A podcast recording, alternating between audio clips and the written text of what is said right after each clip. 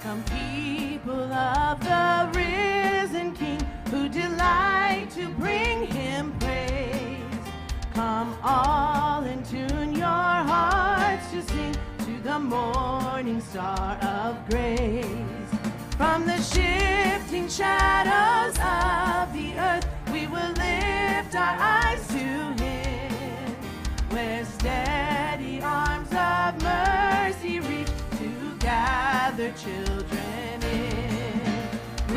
Rejoice,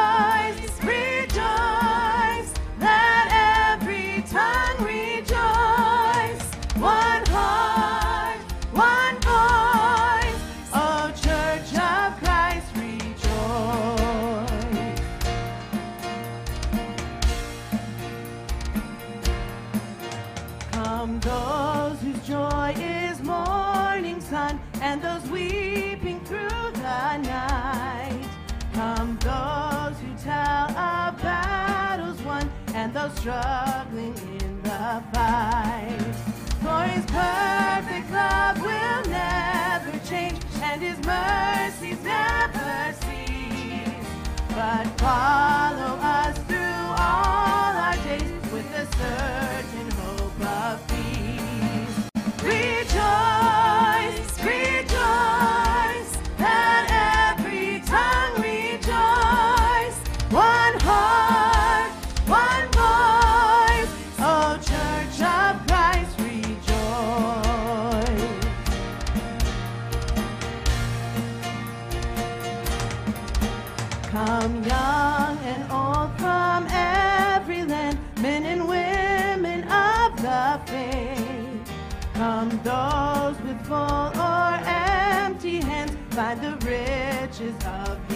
Over all the world his people sing, shore to shore we hear them call.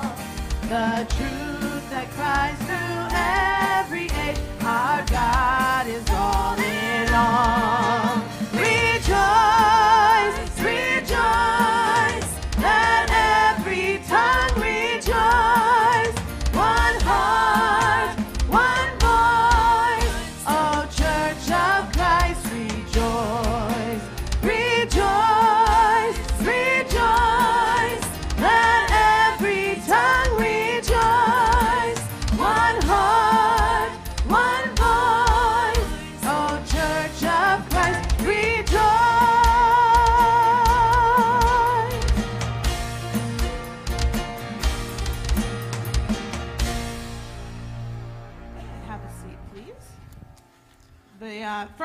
Did fill in, so if you do have empty seats by you and you see anybody come in late, just put your hand up so they know where to go. Well, we are people of the risen King, amen? It's said that the early believers were so focused on the reality of Christ's resurrection that they would greet one another by calling out, He is risen, just as Shelley did earlier. And they would respond by saying, He is risen indeed. In fact, they wanted to emphasize it so much, I'm told that they would repeat it three times. So uh, let's greet one another that way this morning. He is risen. He is risen indeed. He is risen. He is risen. He is risen. He is risen. Amen. Let's pray together. Father God, we come to you this morning in celebration. Help us not to forget that before that Sunday morning was a dark day. Long before the crucifixion, Father, you had already set apart your Son to be the Lamb slain for us. And it was made necessary by our sin. Father, we, we praise you that Jesus was never the victim, but always the victor. No one took his life, he gave it willingly as he laid his life down for his sheep. Father, we come to you humbly in repentance, recognizing that the only thing we can offer, the only thing that we add in any way to our salvation is the sin that made it necessary. And so we thank you and praise you that you so, so loved us that you sent your Son. to die in our place. That whoever, any one of us, no matter what our sin, no matter what our background, no matter what our education or, or economic status or race, anyone who will turn to Him and trust in Him alone will never have to perish, but have eternal life. Father, we're so thankful. And we celebrate today that the tomb is empty. We serve a risen Savior. Lord, we also come to you with our needs. And we won't detail those this morning, but we thank you that you hear our every prayer. And we have so many things that are detailed in the prayer insert in our programs. I pray that you would keep it in our minds to pray for one another throughout the week. But Lord, right now I want to lift up specifically the burdens that are weighing down hearts and keeping us from being able to fully give ourselves into worship today. Those who are dealing with unresolved sin, they haven't confessed it, they haven't dealt with it, they haven't brought it to you. Those who are living secret lives. Those who are carrying grief over the loss of loved ones or fear, wondering what if about an unknown future. Help us, Lord, to lay these burdens down at the foot of the cross. Teach us, teach us deep in our hearts, Father, that there is never a time when it will be a dangerous thing to trust an unknown future to a known God. Now, Father, as we celebrate the resurrection of our Lord Jesus Christ, receive our praise. Our tongues will fail, even our thoughts and our hearts will fail, Lord. But you are bigger than our hearts, you're bigger than our thoughts. Be honored and glorified today. We pray this in Jesus' name. Amen. Well, our core reality as we are uh, working through this service and we look at this, the uh, scriptures we look at and sing the songs that we sing is simply this the hope of eternal life for every believer hinges on the reality of Christ's resurrection. The hope of eternal life for every believer hinges on the reality of Christ's resurrection. It is my hope and prayer that our gathering today will make that so abundantly clear that we cannot forget it. That as we go through this day, with all of the wonderful things, I don't know about you all, but we're going to have a big family get together. We're going to eat some food. I'm going to eat less of it, but we're going to all eat, we're going to eat some food. We're going to have a good time. We're going to celebrate.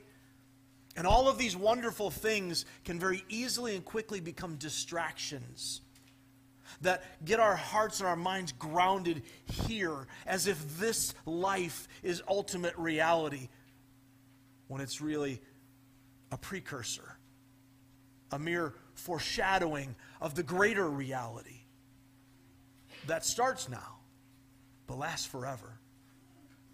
It's my hope and my prayer that this core reality will dig itself, burrow itself into you that it might dominate your thoughts. Today, we celebrate that we have passed from death to life because Christ is risen indeed. If you have a program, and I hope you do, you can uh, mark this down. Not a, not a lot of notes to take today, but some things to, to mark down so we can know it. Note this Christ's resurrection was literal and physical, not figurative or spiritual. I'll say it again. Christ's resurrection was literal and physical, not figurative or spiritual. It wasn't a metaphor. It's not a, a, religious idea that we aspire to. Our hope, our faith, is not in the idea of resurrection. It's not merely, as the, the, one of my favorite Easter hymns with an uncomfortable line for me says, that he lives within my heart, though this is a true thing for those who are united to Christ. He does live within our heart, but first and foremost, he lives in actuality, having been literally, physically raised. And ascended to the Father. Our gospel, our good news, rests firmly and entirely on the actual historical fact that Jesus Christ died physically on the cross for the sins of mankind and was raised to life physically on the third day. Turn with me, if you would, to John chapter 20, and let's read John's account of this in his gospel. If you're not sure where that is, it's the fourth book of the New Testament. So it's going to be uh, roughly four fifths of the way through your Bible. You'll see names that you recognize Matthew, Mark, Luke, John. If you get to Acts and Romans, you've gone a little bit too far.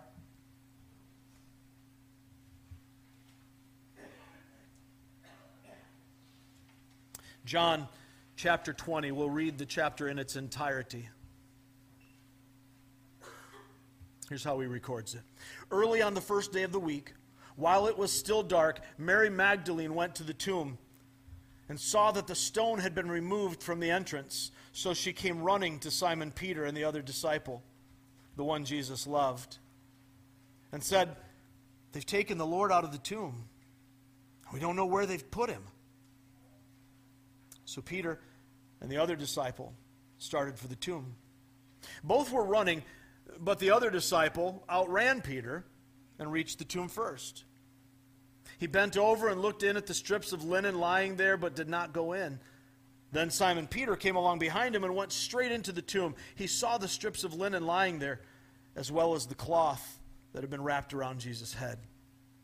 The cloth was still lying in its place, separate from the linen. Finally, the other disciple, who had reached the tomb first, also went inside.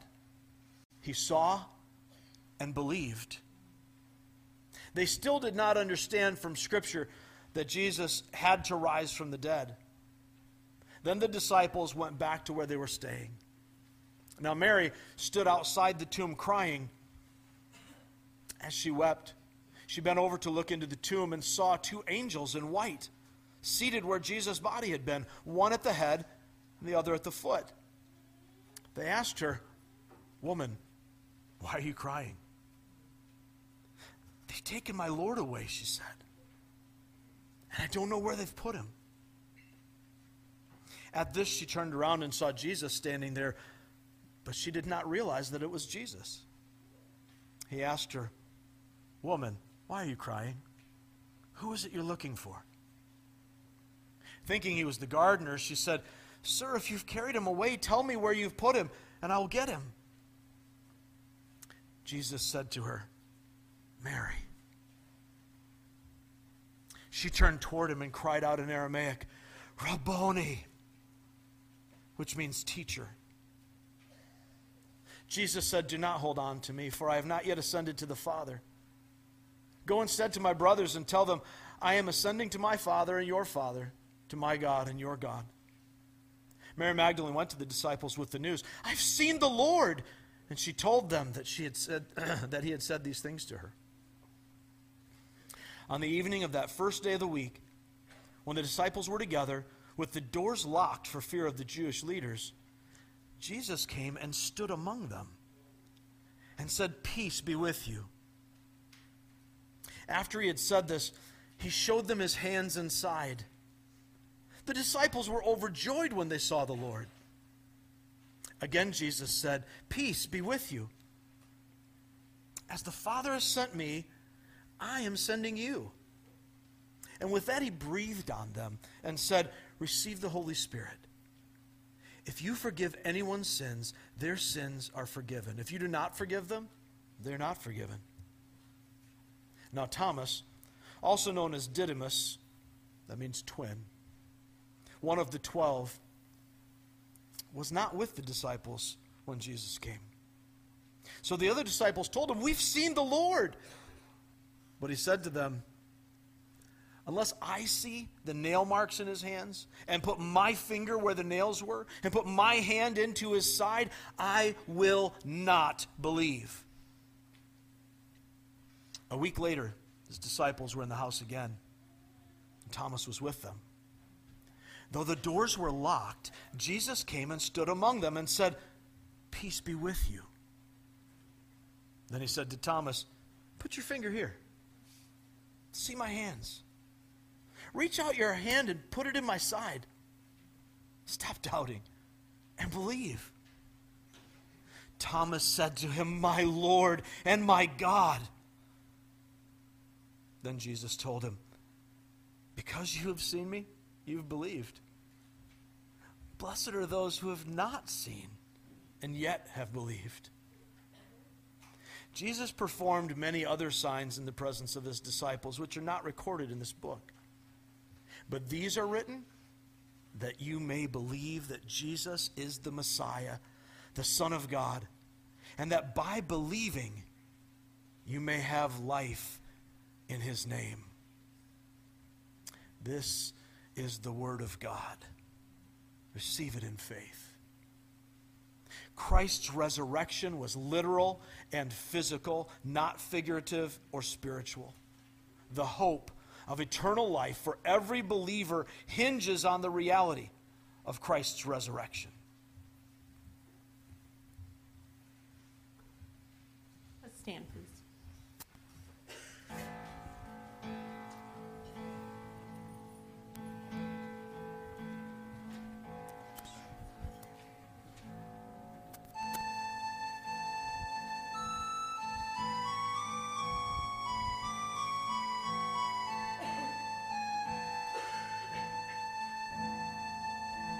How can it be the one who died has borne our sin through sacrifice to conquer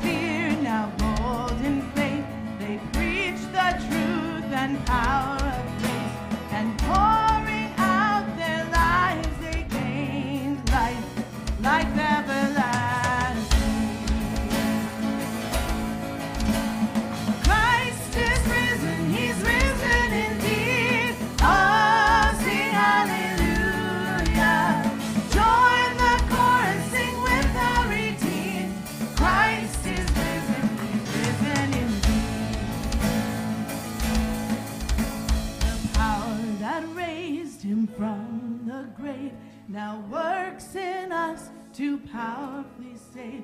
He frees our hearts to live his grace.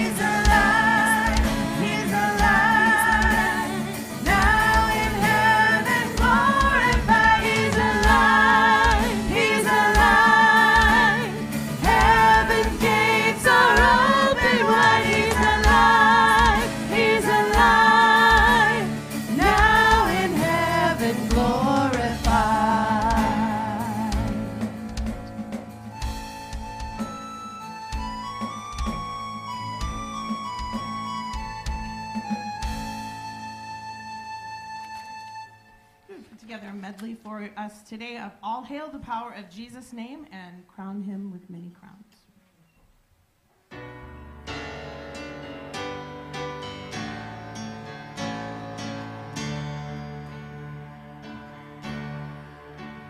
All hail the power of Jesus' name. Let angels prostrate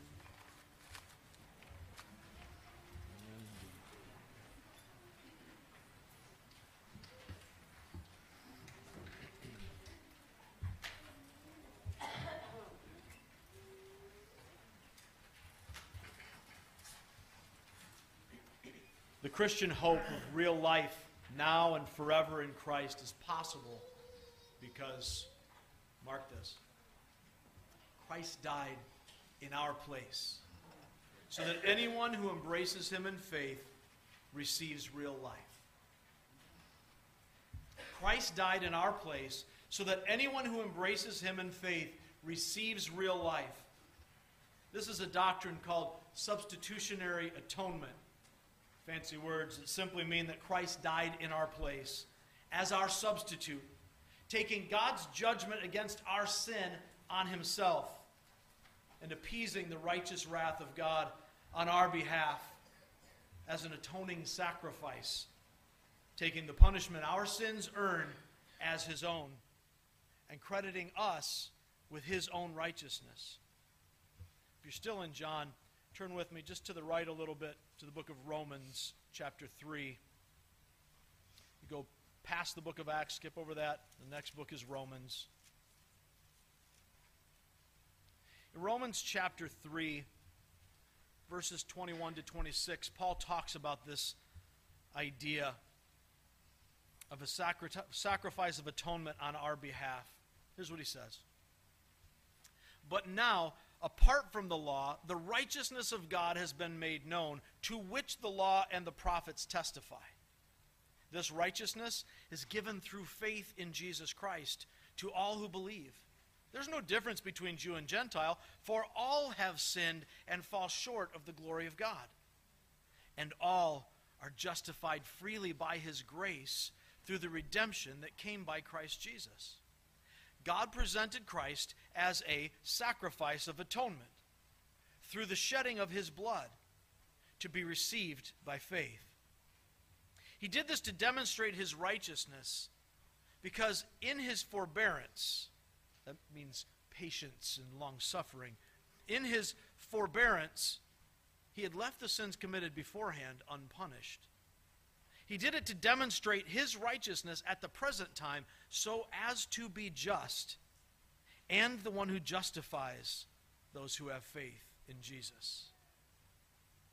Isaiah spoke of this centuries before. If you go all the way back to the middle of the book, you'll probably land in Psalms, thumb to the right just a little bit. Isaiah is easy to find. It's a big book. That's uh, why he's referred to as a major prophet, because he had a lot to say. And in Isaiah chapter 53, Isaiah spends a lot of time not only talking about the coming Messiah, but talking about God's suffering servant. And this chapter in particular is very clear. So many of the, of the prophecies that, uh, that Isaiah brings about Messiah speak of the time to come at the consummation of all things, when God will bring vindication to Israel and judgment against sin and wickedness and all God's enemies. And there's a victorious warrior king picture. But in Isaiah 53, he speaks of God's suffering servant taking on the sins of God's people. Let's read this chapter together. He says it this way Who has believed our message? To whom has the arm of the Lord been revealed? He grew up before him like a tender shoot and like a root out of dry ground. He had no beauty or majesty to attract us to him, nothing in his appearance that we should desire him. He was despised and rejected by mankind, a man of suffering and familiar with pain, like one from whom people hide their faces. He was despised, and we held him in low esteem. Surely he took up our suffer, our pain and bore our suffering. Yet we were considered, but yet we considered him punished by God, stricken by him and afflicted. But he was pierced for our transgressions. He was crushed for our iniquities. The punishment that brought us peace was on him. And by his wounds, we are healed. We all, like sheep, have gone astray. Each of us has turned to our own way, and the Lord has laid on him the iniquity, the law breaking, the sin of us all. He was oppressed and afflicted. Yet he did not open his mouth. He was led like a lamb to the slaughter, and as a sheep before its shearers and silent, so he did not open his mouth. By oppression and judgment he was taken away. Yet who of his generation protested? For he was cut off from the land of the living. The transgression of my people he was punished. He was assigned a grave with the wicked and with the rich in his death, though he had done no violence, nor was any deceit in his mouth. Yet it was the Lord's will. Yet it was the Lord's will to crush him and cause him to suffer. And though the Lord makes his life an offering for sin, he will see his offspring and prolong his days. And the will of the Lord will prosper in his hand. After he has suffered, he will see the light of life and be satisfied. By his, by his knowledge, my righteous servant will justify many, and he will bear their iniquities. Therefore, I will give him a portion among the great, and he will divide the spoils with the strong, because he poured out his life unto death and was numbered with the transgressors. For he bore the sin of many and made intercession for the transgressors. In 2 Corinthians 5.21, Paul gives what I, I think is probably his clearest statement to summarize this idea of a substitutionary atonement that Christ died in our place. He said, God made him who had no sin to be sin for us, so that in him we might become the righteousness of God. How do we take hold of this? You know. You've heard it so many times in John 3:16. You know that verse that everybody's heard, everybody is familiar with and everybody kind of blows off because it's so familiar and familiarity breeds contempt. Think about what it says. For God so loved the world. That's all of us wretched sinners committing crimes of treason against Him. By nature, objects of wrath and His enemies. God so loved the world that He gave His one and only Son, that whoever believes in Him shall not perish, but have eternal life. Christ died in our place so that anyone who embraces him in faith receives real life. The hope of eternal life for every believer hinges on the reality of Christ's resurrection. This next set of three, uh, we're going to sing Um, first one is an original song you won't have heard before, so we are putting the words up just so that you can make sure you understand all of the words and um, their significance, but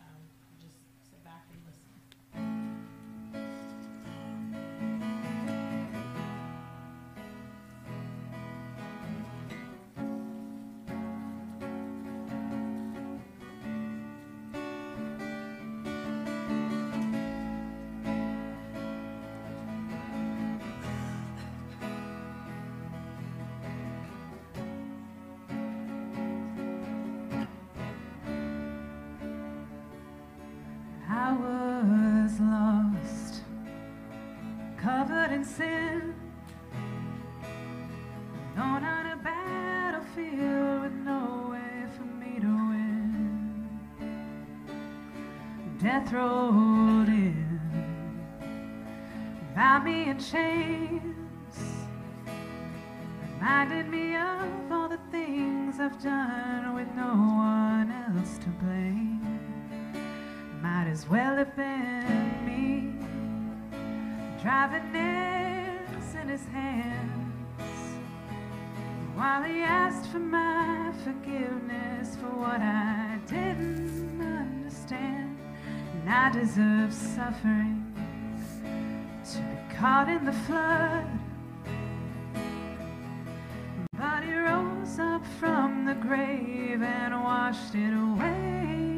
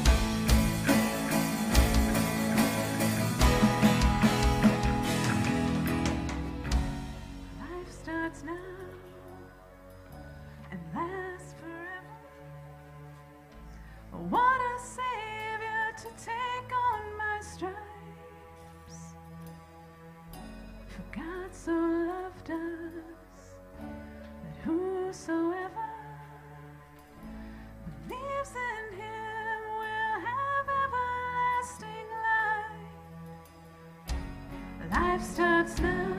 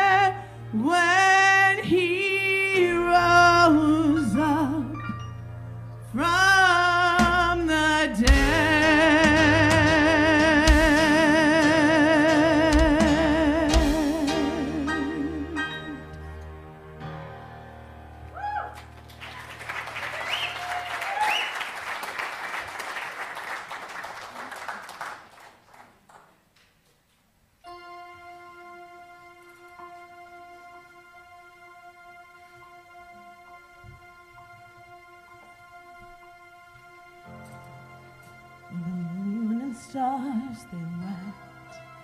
The morning sun was dead. The Savior of the world was far.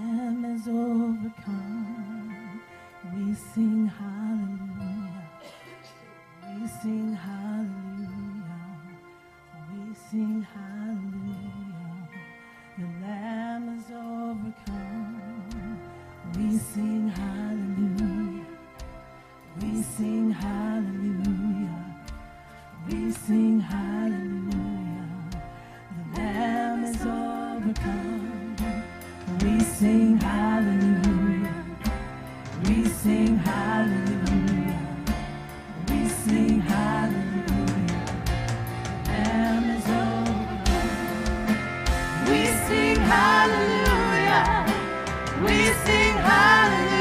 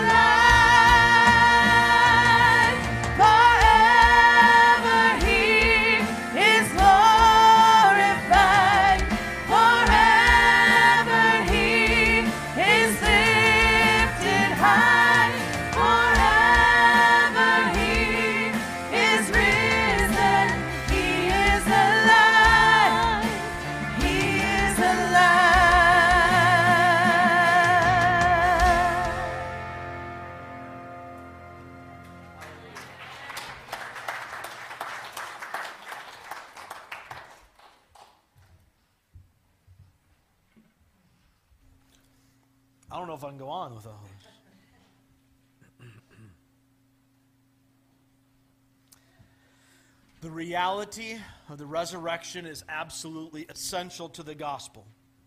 If Christ is not risen, we have no hope. Let me say that again so you can write it down if you're taking notes.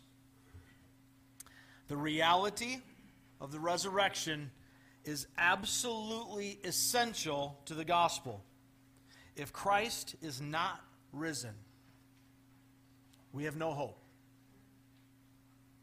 Over the generations and still today, many have sought to explain away the miracle of Christ's resurrection or downplay its crucial importance, making our faith just another religious belief like other world religions.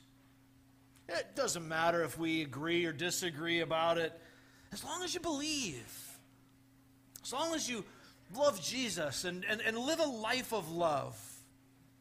Just one problem. The Bible says exactly the opposite. It does matter. It's the heart of the matter. The reality of the resurrection is indispensable to our salvation. Simply put, if Jesus was not literally, physically raised from the dead, if Jesus was not literally, physically, actually raised from the dead in time and space, then he was not who he claimed to be. And his offer of life through faith in him is invalid. It's worth nothing. It is the central claim of the apostles. It is the reason for their entire work, for their living. The opening chapters of the book of Acts make that abundantly clear. We're not going to turn there today, but check it out. These who were cowering in a locked room when Jesus showed up, they were not expecting resurrection, they didn't believe it. They weren't looking for it. They weren't making it up, as some have claimed, because it was the farthest thing from their minds, and everything they made up about it put them in jeopardy, and they were already scared to death. They were cowering, cowering in this room, not sure what to do next. All the hope had been sucked out of them until the risen Christ showed up and appeared to them. And then everything changed.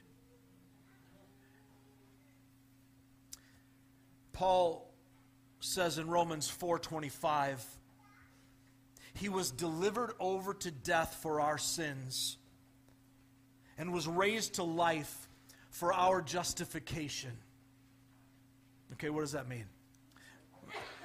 That means his death paid our debt. Right? We get that so far. The resurrection, however, is the evidence that the sacrifice was accepted. He paid our debt the resurrection shows that the check cleared. It is our proof of justification. It's our evidence that God has accepted the sacrifice and made us right with Him where we could not be right on our own. Peter's great praise of this shows up in his first letter, 1 Peter chapter 1 verses 3 through 4. He says, "Praise be to the God and Father of our Lord Jesus Christ." In His great mercy, He has given us new birth into a living hope through the resurrection of Jesus Christ from the dead, and into an inheritance that can never spoil or fade. Our memory verse for today, you can find it in your program, is John 5 24. Jesus himself says, Very truly I tell you, whoever hears my word and believes him who sent me has eternal life and will not be judged, but has crossed over from death to life. Apart from the resurrection, this promise from Jesus is empty, hollow, and worthless. How important is the resurrection? Turn with me, if you would, to 1 Corinthians. If you remember where you were in Romans, it's the next book past that. When you get to 1 Corinthians, you're going to get toward the end of that letter to chapter 15. This is again the Apostle Paul, and he's, he's writing to a church dealing with all sorts of dysfunction. They believe they've come to Christ. They haven't really uh, had their life line up with what they professed yet. And they're dealing with a lot of, a lot of sinful attitudes and behaviors and so on. And there's a bunch of false teaching coming from many corners. And many people are downplaying the importance of the resurrection, claiming that there is no real resurrection Jewish teaching had held that, that in the final days, when the Lord would come and bring vindication and, and uh, end the, the wickedness and uh, put down and judge the enemies of God, that the dead would be raised in him. And many were saying, yeah, maybe not so much. That was a, a prominent uh, part of of what could be considered liberal thinking at that time. The Sadducees were a part of that. They wanted to explain away the miracles of the Bible, get rid of things that, that couldn't be explained naturally. We have the same thing happen today. In 1 Corinthians 15, Paul says this Now, brothers and sisters, I'll be reading some selections here, but in the first eight verses we see this. Now, brothers and sisters, I want to remind you of the gospel I preached to you which you received and on which you have taken your stand. By this gospel you are saved if you hold firmly to the word I preached to you. Otherwise, you've believed in vain. For what I received, I passed on to you as of first importance that Christ died for our sins according to the Scriptures, that he was buried that he was raised on the third day according to the scriptures, and that he appeared to Cephas, that is Peter, then to the twelve. After that, he appeared to more than 500 of the brothers and sisters at the same time, most of whom, are still living at the time of this reading, obviously.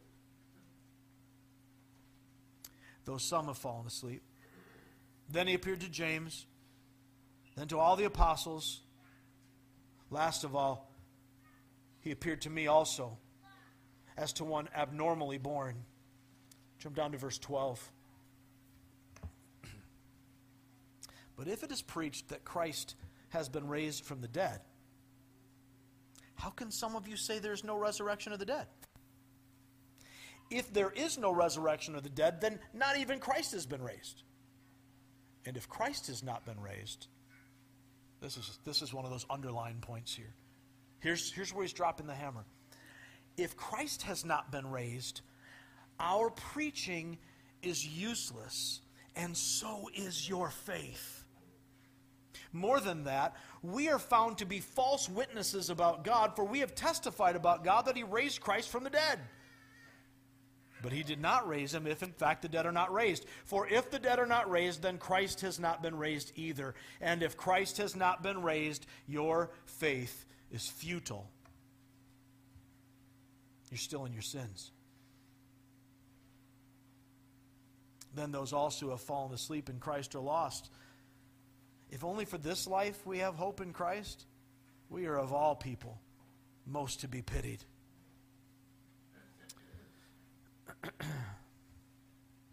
but Christ, but Christ has indeed been raised from the dead the first fruits of those who have fallen asleep. For since death came through a man, the resurrection of the dead comes also through a man. For as in Adam all die, so in Christ all will be made alive. But each in turn. Christ the firstfruits. Then when he comes, those who belong to him. Then the end will come. When he hands over the kingdom to God the Father after he has destroyed all dominion, authority, and power for he must reign until he has put all his enemies under his feet. The last enemy to be destroyed is death, for he has put everything under his feet. Now, when it says that everything has been put under him, it's clear that this does not include God himself, who put everything under Christ. When he has done this, then the Son himself will be made subject to him who put everything under him, so that God may be all in all. Jump ahead to verse 50.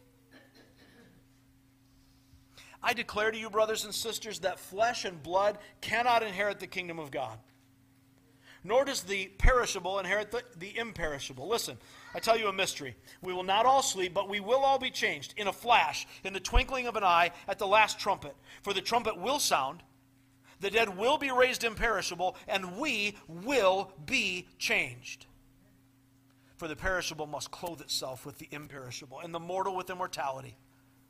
When the perishable has been clothed with the imperishable, and the mortal with immortality, then the saying that is written will come true Death has been swallowed up in victory.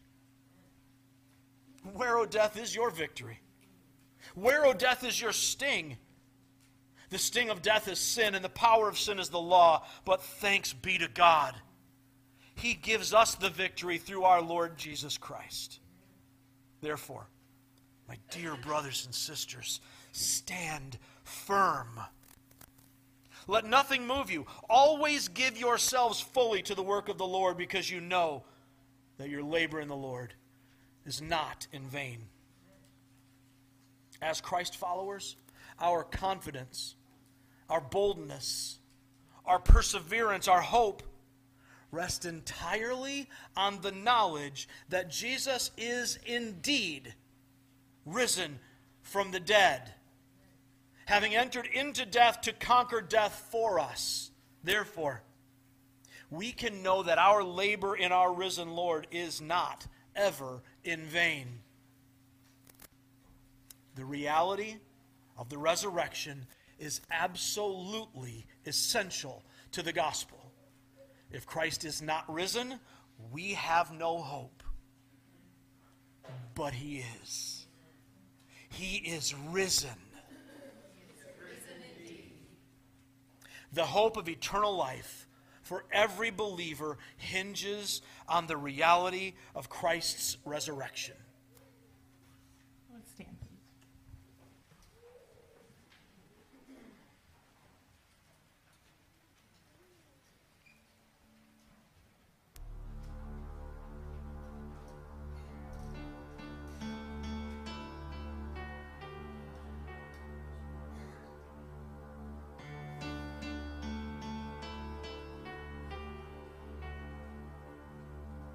The darkness we were waiting, without hope, without light, till from heaven you came running.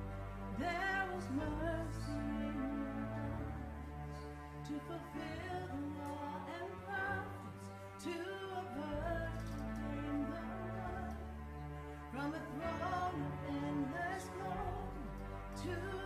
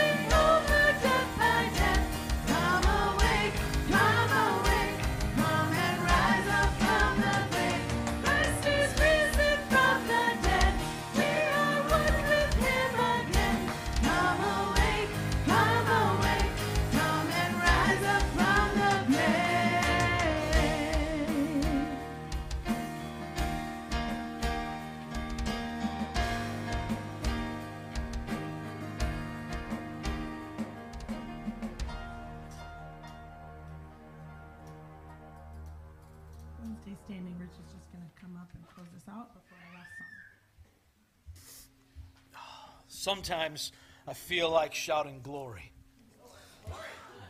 Hallelujah, amen. Our Lord Jesus Christ is alive today and will forever reign as the King of Kings. He has trampled over death by death. So those who trust in Him alone have real life that starts now and lasts forever. It is our hope and prayer today that you are numbered among those who have heard his word and believed him and have passed from death to life in Christ. If you're not sure, if you don't know for sure that you are forever alive in Christ, united with him in his death, therefore united with him in his resurrection, I invite you to come awake now Come and rise up from your grave.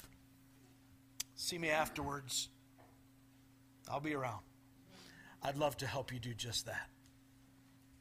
Because the hope of eternal life for every believer hinges on the reality of Christ's resurrection, we celebrate and live in the glorious, glorious reality that our Redeemer lives.